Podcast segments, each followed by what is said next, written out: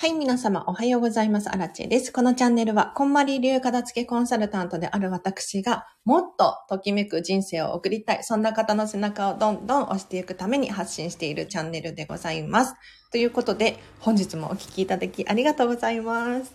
えっ、と、平日の朝は基本的にライブ配信をしておりまして、お片付けのお悩み、質問に答えたりとか、1日1個課題を出したりしております。このライブ配信を聞き続けていただくと、なんとなんと理想の暮らしがぐぐっと近づく、そんな内容になっておりますので、ぜひ、初めましてだよっていう方だったりとか、久しぶりだよっていう方いらっしゃいましたら、このチャンネルフォローしていただいて、また聞いていただければな、なんて思います。で今日ね、金曜日なので、そう、えっ、ー、と、土日挟んで次月曜日を予定しております。ぜひね、私に聞きたいことがあれば、コメント欄で教えてほしいなと思います。今日は11時半、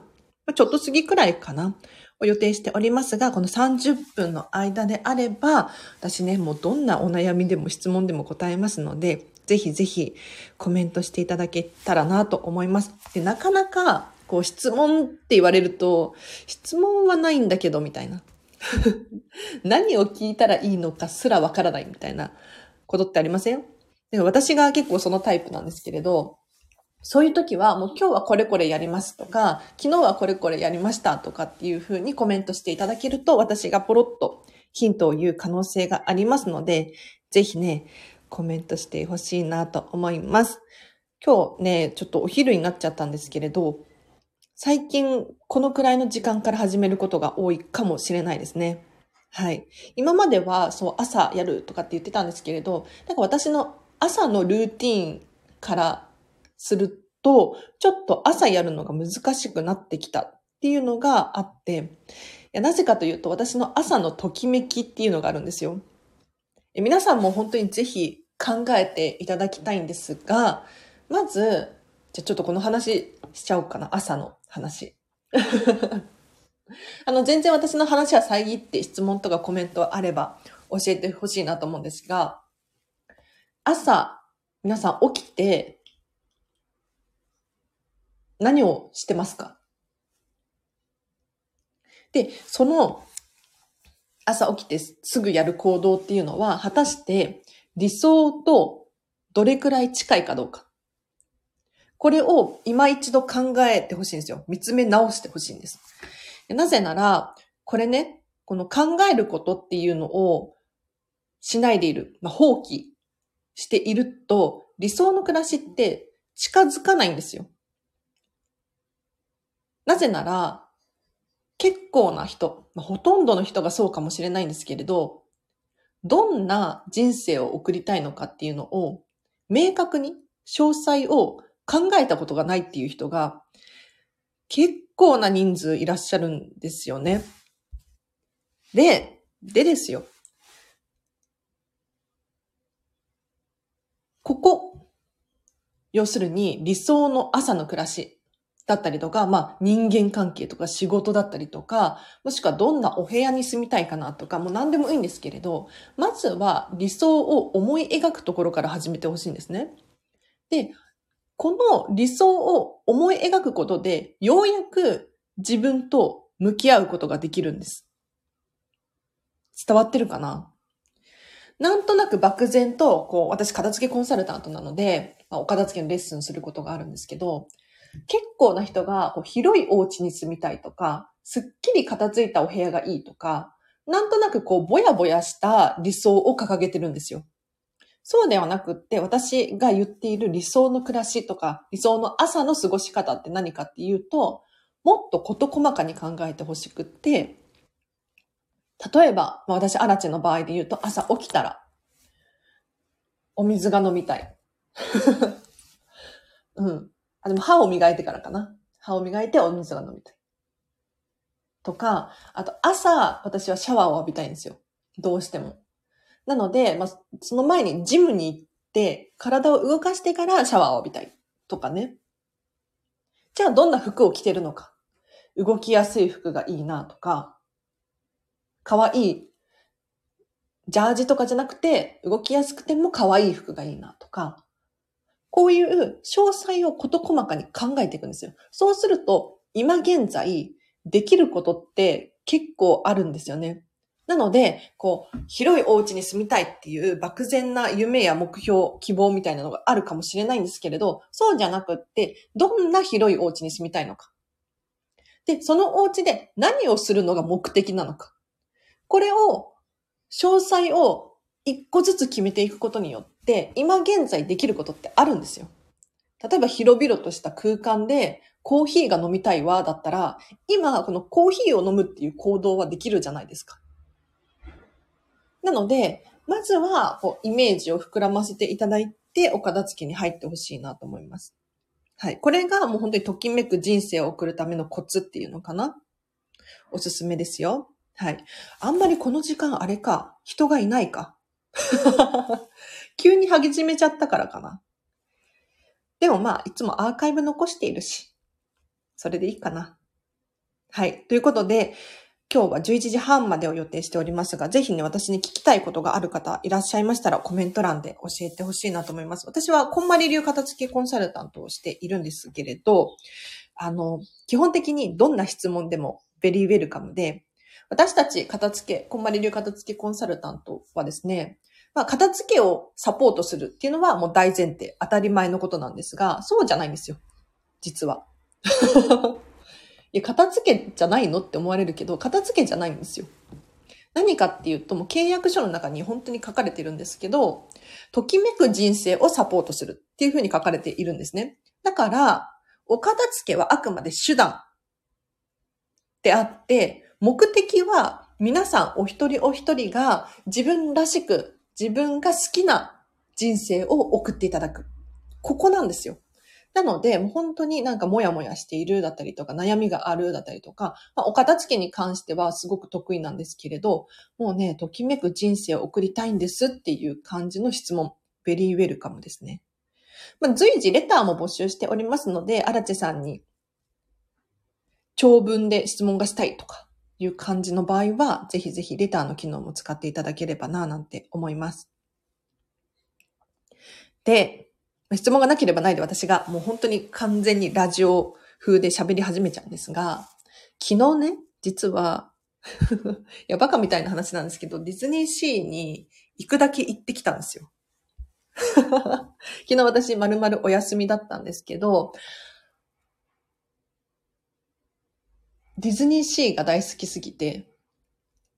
でも最近もチケット取るの大変じゃないですか。で、金額も結構上がってるし、そんなにしょっちゅうディズニーシーに行くっていうのは難しいんですよ。で、さらに、やっぱり、このコロナの状況がだいぶ良くなってきたので、ディズニーランド、ディズニーシーの入場制限がかなり緩和されているんですよね。で、私去年の19月くらいからかな、ディズニーシーにハマっているんですけど、その大きな要因の一つに、空いているからっていうのがあったんですよ。本当に全てのアトラクション乗り放題だし、もうガラガラっていうかもうガラガラっていうかもう貸し切りみたいな、そういうレベルの日がほとんどだったんですよね。なんだけれども最近は、なんていうのかな、空いてはいる。確かにかつてに比べたら空いてはいるんだけれど、その混んできてるなっていうのがあって、やっぱり人がいると、なんていうのかな、景色が美しく見えなかったりとか、なんか、こう、ごやごや、ガヤガヤ聞こえてきたりとかして、ちょっとリラックスしに行きたいなって思っている私にとっては結構辛くなってきちゃったんですよ。これ大丈夫かな？あの、全然私に聞きたいことがあれば質問してください。ディズニーシーの話してますけど、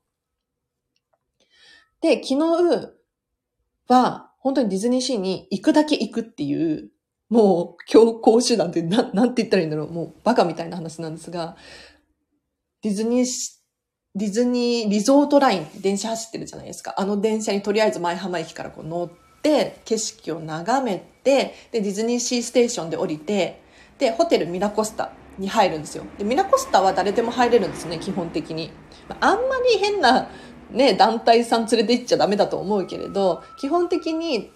入場規制とかがなければ誰でも入れるんです。で、そこで、まあ、空間を味わって、で、窓が大きい窓があるので、そこからディズニーシーの景色が見れるじゃないですか。で、見て楽しんで帰ってくるみたいなことをしたんですよ。あ、ともさん、こんにちは。嬉しい。ありがとうございます。よかった、よかった。なんか聞こえてるかなとかってちょっとね、ライブ配信中だと心配になるんですよね。よかったです。ありがとうございます。で、ディズニーシーに行ってきたんですが、じゃあなんでこんなことをしているのか。ね、一見、だってね、そんなことする人いないじゃないですか。うん。本当に自分でも何してんだろうとかって思うんだけれど、要するに、私、アラチェ自身のときめきなんですよ。ディズニーシーに自分がいることがときめきだし、あの空間を見ているだけで本当に楽しい気持ちにさせてくれるし、すごくリラックスも兼ねているんですよね。なので、自分が本当に必要なもの、これを見極めてほしいっていう思いがあります。はい。なので、私、アラチェは、こう、休みの日でも、なんとなくぼーっと、ぼやっと、まあ、する時もありますよ。もう、本当にもう、何もやりたくないみたいな時もあるんだけれど、そうじゃなくって、基本的に自分が楽しいこと、自分がときめくものっていうのを選択するようにしています。なので、ぜひね、皆さんも、なんか、固定概念で、できないって思い込んでるものがあるかもしれないんですが、私、アラチェは、もう本当にディズニーシーに通いまくってますよ。チケットが取れなくても、レストランの予約が取れなくても、ディズニーシーに行くだけ行くみたいな。うん。これはだってね、やっちゃいけないなんていうルールはないし、誰でもできることですよね。で、さらに、本当にバカみたいな話なんですけど、何かっていうと、最近、その、ディズニーシーが好きすぎて、歯医者。歯医者をね、舞浜の歯医者に変えたんですよ。昨日も実は、そのディズニーシーだけに行ったわけじゃなくって、歯医者のついでに ディズニーシーに行ってきたみたいな。いや、本当に自分でもね、大丈夫かな、この人みたいな感じなんですが、楽しいんですよね。で、多分おそらく、このチャンネルも1年以上続けていて、ファンの方も増えてきているので、聞き続けてくださっている方多いと思うんですが、アラチェさん楽しそうだなとか、私もこういう風になりたいとかって思ってもらえるような、うん、そんな人にもなりたいしね。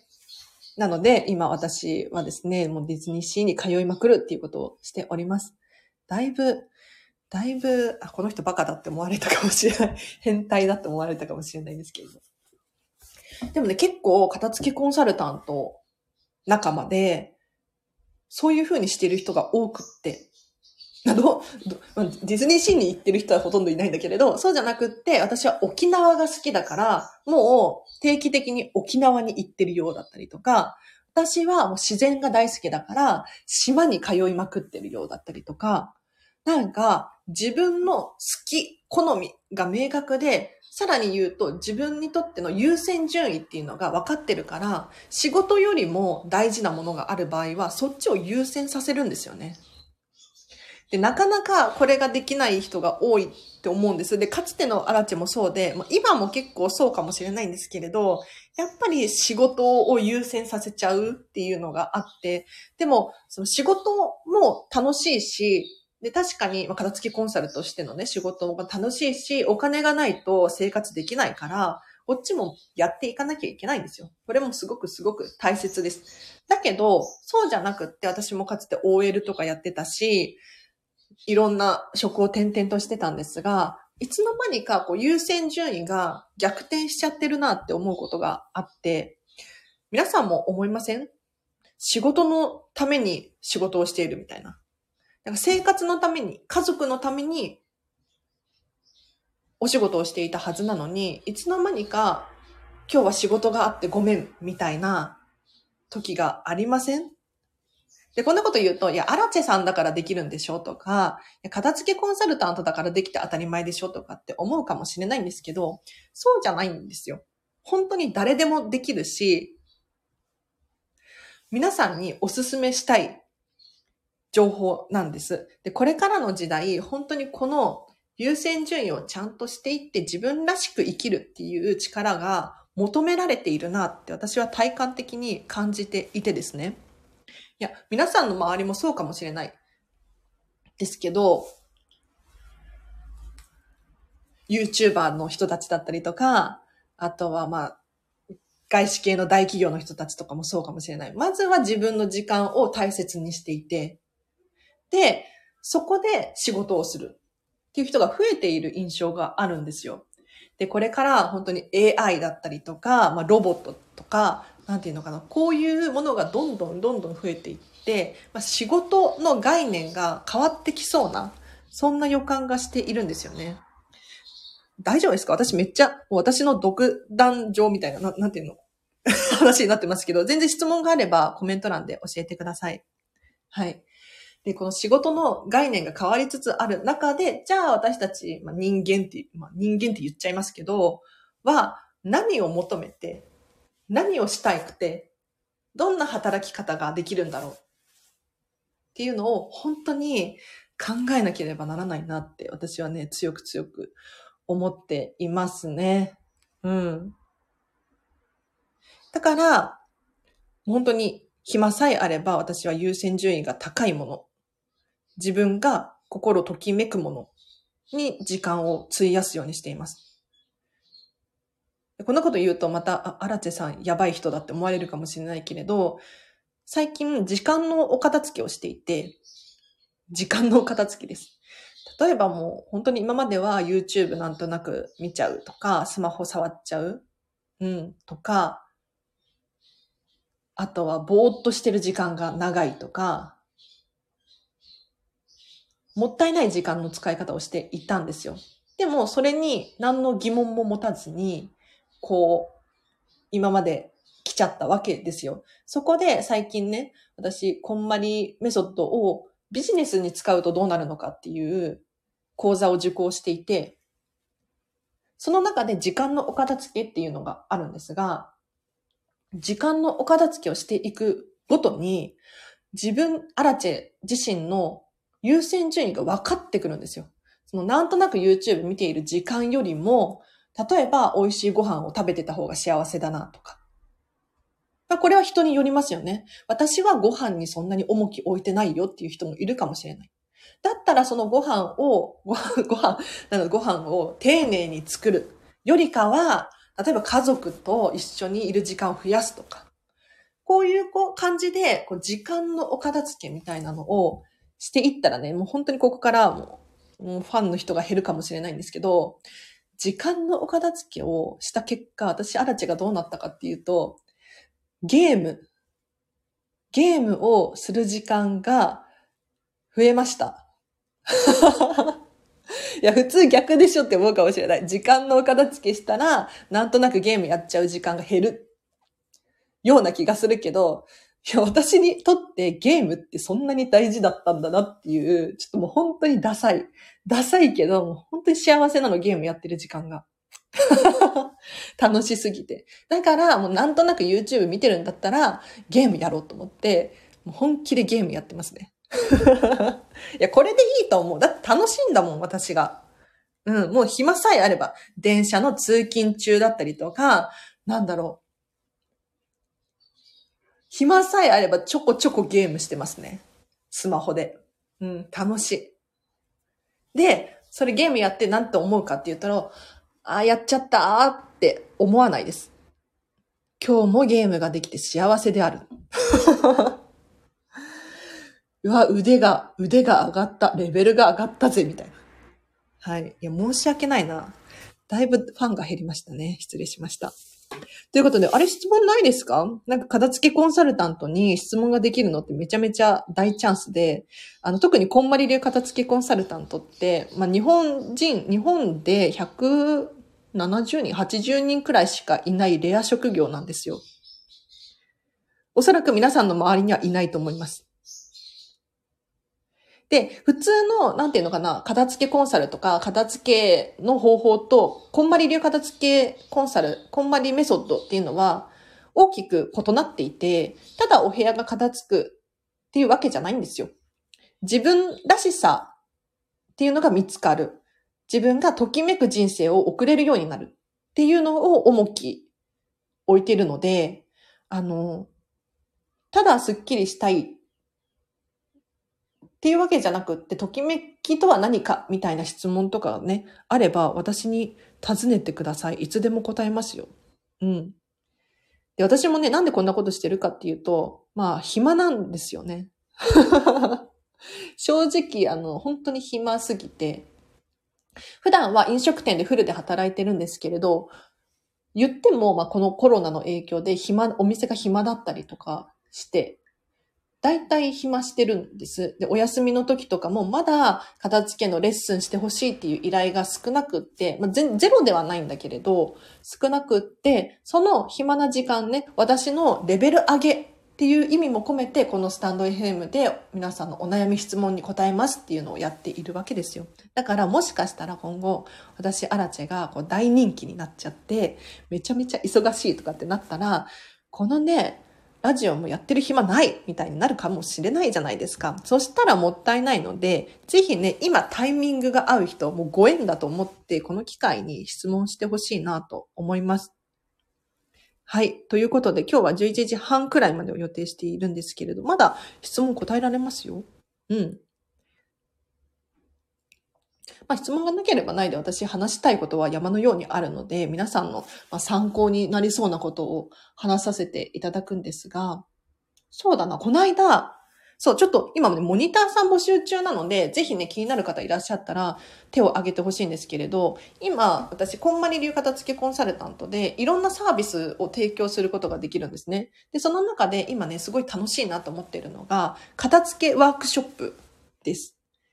で、これ何かっていうと、まあ、オンラインだったりとか、まあ、対面式でもいいんですけれど、あの、資料をもとにですね、こんまり流片付けっていうのはこういうものですよっていうお話、うん、体験型の勉強会みたいなのをやっているんですが、今まで、あの、実はこの私のアラチェのワークショップ、グループレッスンだったんですよ。グループレッスン。アラチェ一人に対して三人だったりとか。で、やってることが多かったんですけれど、そうじゃなくって、ちょっと最近、なんかアラチェらしさが欠けてるなと思って、1対1、要するにアラチェとあなた、1対1でこの片付けワークショップをやるようにしたんですね。で、このモニターを今募集しておりまして、で2時間、プラス、まあ、質問があればもう2時間半くらいまで延長できますっていうワークショップなんですけれど、これ、今、本当にお得なんで、あんまり声を大きく言いたくないんですけど、現在3500円税込みでやらせてもらってるんですよ。これは年内までかななんて思ってるんですが、じゃあ従来のその片付けワークショップと何が違うかっていうと、私にちょこちょこ質問ができるっていうシステムに切り替えました。今までのワークショップは私が先生で、もう一方的にこんまりメソッドはこうで、ああで、今どうしてこんなに流行っているのかだったりとか、こういうふうにときめきっていうのを判断していきますよだったりとかっていう説明をさせていただいたんですが、そうじゃなくっても常にお客様と話しながらやるっていう方法に切り替えました。そしたらなんともう私も楽しいし、お客様の満足度が非常に高いんです。で、じゃあどうしてこの1対1の方法に切り替えることになったのかっていうと、私のなんか片付けレッスンだったりとか、片付けワークショップとかを受けてくださる人ってこのラジオを聞いてくださってる方がほとんどなんですね。で、私のファンであるっていう人が多くて、なんか、その私のファンの方に対して、アラチェ感っていうのかな。多分、私と喋れるっていうことに結構価値観がある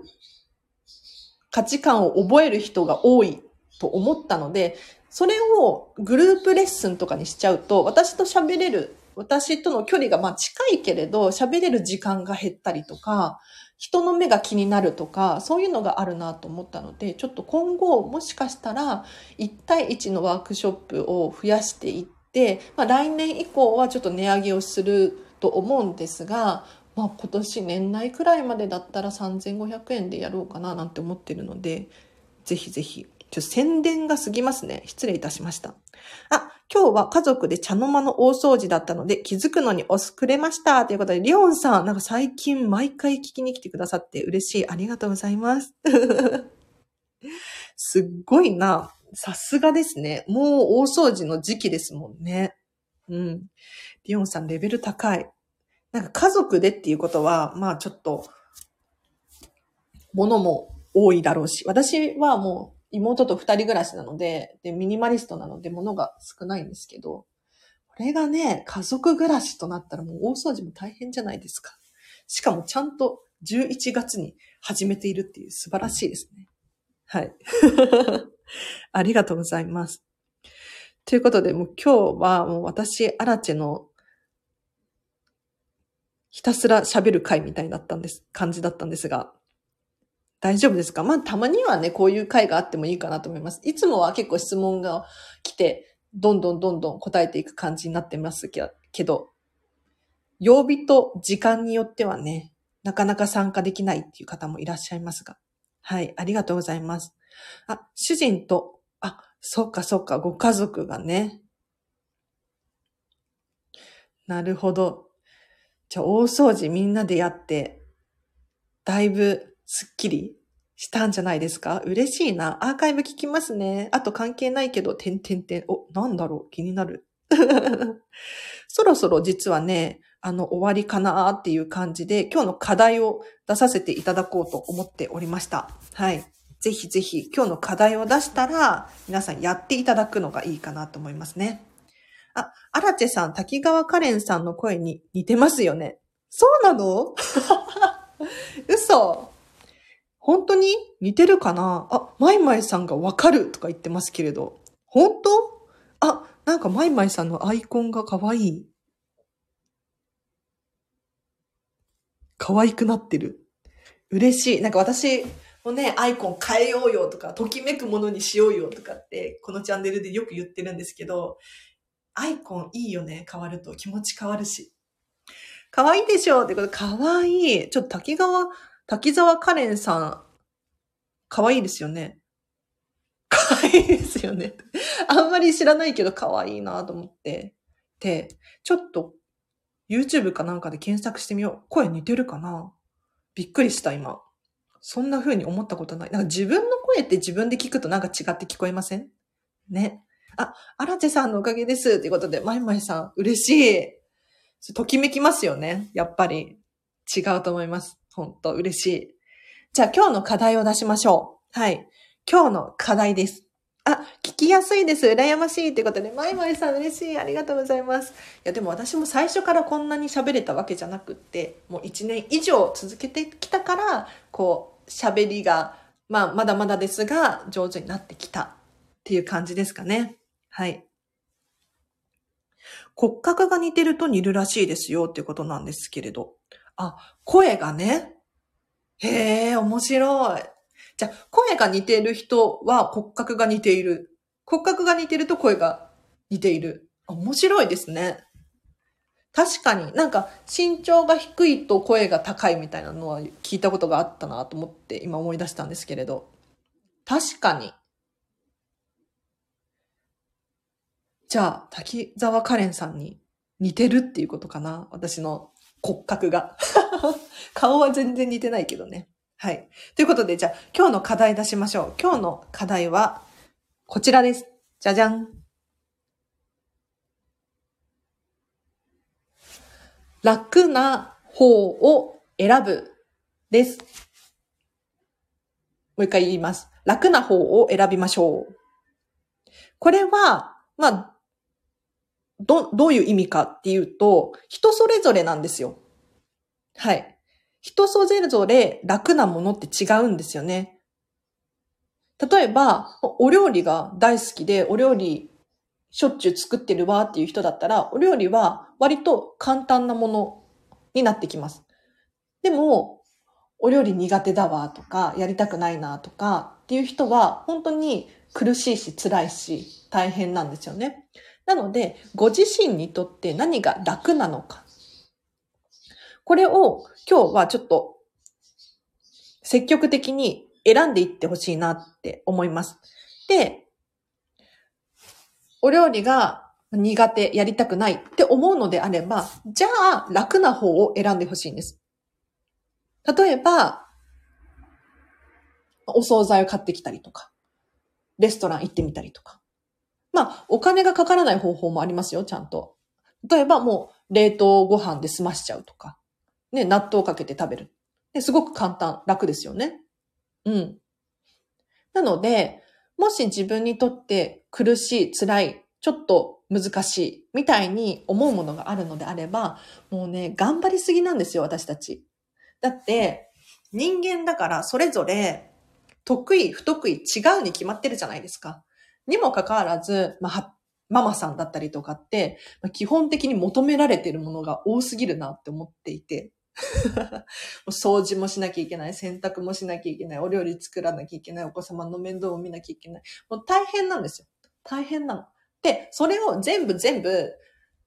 頑張ってやってたら大変な、本当に爆発しちゃうので、自分にとって楽なものだけを選んで、そうじゃないものに関しては何か方法ないかなってちょっと手を抜いてみる努力をする。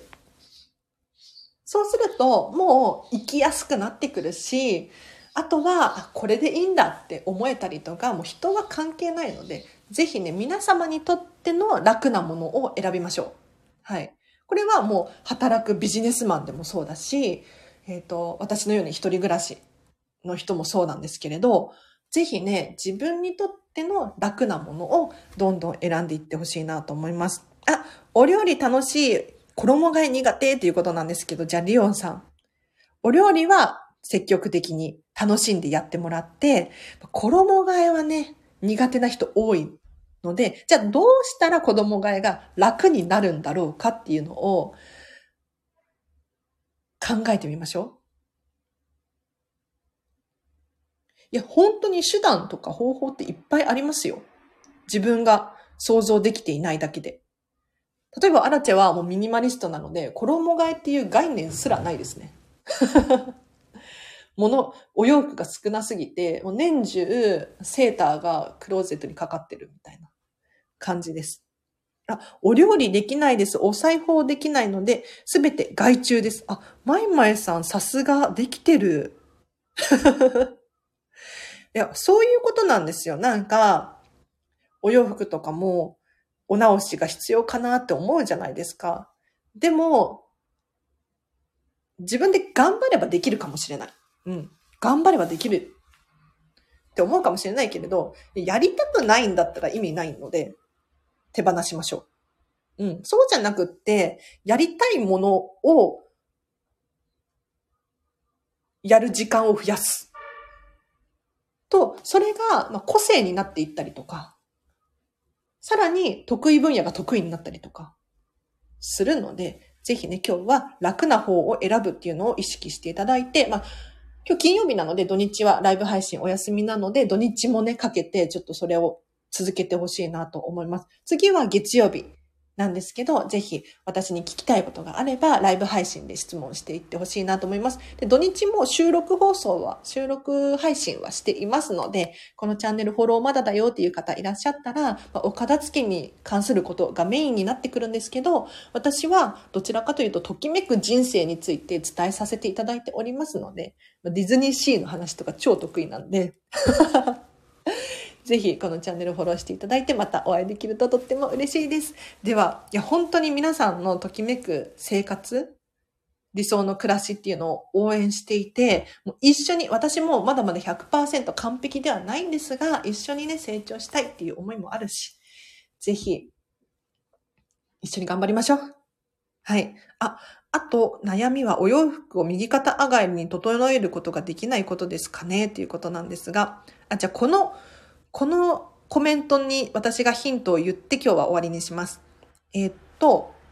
右肩上がりって何のことやねんっていう人がいるかもしれないんですが、お洋服を右肩上がりにするっていうのは、こんまりさんが提唱していることなんですけれど、クローゼットの中にお洋服かけるじゃないですか。その時に右側を短いもの、ショートパンツだったりとか、トップスだったり、ミニスカートだったりとか。で、左側を長いもの、ロングコートだったりとか、えっ、ー、と、ワンピースだったりとか、こういうものをかけることによって、クローゼットの中にこう右肩上がりのこの線がか出来上がるんですよ。そうすると、えっ、ー、と、一番右に、下の隙間がスペースが生まれて、例えばそこに引き出しを入れるっていうことも可能になってくるし、何か他の収納グッズを足すっていうことも可能になってくるので、空間を最大限に使えるっていうメリットがあります。ただ、このね、右肩上がりが難しいよっていう人いるんですよ。あ、あさちゃん、嬉しい。ありがとうございます。もうね、締めに入ってて、これに答えて終わりにしますって言ってるんですけど、右肩上がり。うん。あ、今気がついてきたよ。嬉しい。ありがとうございます。で、右肩上がりができない理由っていうのが、まあ、いくつかあるんですが、まあ、私が見てきた中で多いのは、まあもうそもそもクローゼットの作りからしてできないとか、収納スペースの問題で、右に短いものを置いて長いものを左にすると取り出しにくいとか、そういう人がいるので、そういう場合は、じゃあ左肩上がりでもいいですよ、だったりとか。もしくは、色別にしてみましょう、だったりとかっていうのをお勧めしています。うん。なんか黒いものから白いものとか。で、さらに、まあ、できない理由があって右肩上がりできないっていう人がいて、まあ、私、アラチェがそのタイプの人間なんですけれど、本当に片付けコンサルタントなのに、私のクローゼットの中は右肩上がりになってません。はい。これ言うと、これ言うと小森さんに怒られるのかな？怒られないよね。自分のときめきでいいんです。はい。なぜできないのかっていうと、もうね、できないものはできないんです。諦めてます。はい。なぜかできないっていう、あの、理由があります。なんかもうクローゼットの中で、こう、右を短いものを入れるっていうのができないんですよ。私、アラチの性格上。はい。なので、もう本当に諦めて、もうとりあえずかかってればいいよねっていう、もうね、本当に難易度を下げに下げてクローゼット使っております。うん。なので、あの、この右肩上がりにこだわる必要はなくって、自分、ご自身のときめきに従ってほしいです。クローゼットの中がやっぱり右肩上がりになってると、こうスペースの問題だったりとか、あと見た目の問題ですね、が美しく見えますし、すっきりうん、使うことができるので、本当におすすめです。で、私が片付けレッスンをするときは、もう、そうやってちゃんと丁寧に伝えます。ただ、荒地自身は、なんていうのかな、脱いだ服をハンガーにかけてスッてもうしまいたいんですよ。すぐにしまいたい。で、もうミニマリストだから物少ないんですよ。だからそんなに、あの、順番とか気にしなくても、まあ割と綺麗なんですよね。で、そんなにスペースを欲しているわけでもないから、下に空間ができなくてもいいんです。だからもう長いコートとか、ワンピースがもう、かかりたいようにかかってる感じです。大丈夫です。リオンさんが、アラチさん、あ、あさこさんのスタイフからの毎回勉強させてもらっています。お昼の支度に戻ります。ありがとうございました。ということで、私もそろそろお昼ご飯かな。はい。じゃあ皆様、今日もお聞きいただきありがとうございました。何かヒントになればとっても光栄です。今日の前半はね、ディズニー、ディズニーの話をしてました。ディズニーになぜ行くのか、自分のときめきに従いましょうみたいな話をさせていただきました。はい。では、今日の後半もですね、皆様、ときめくハピネスな一日を過ごしましょう。あらちんでした。あ、アーカイブ聞いてください。あさちゃん嬉しい。ありがとう。バイバーイ。滝沢カレンさん検索しよう。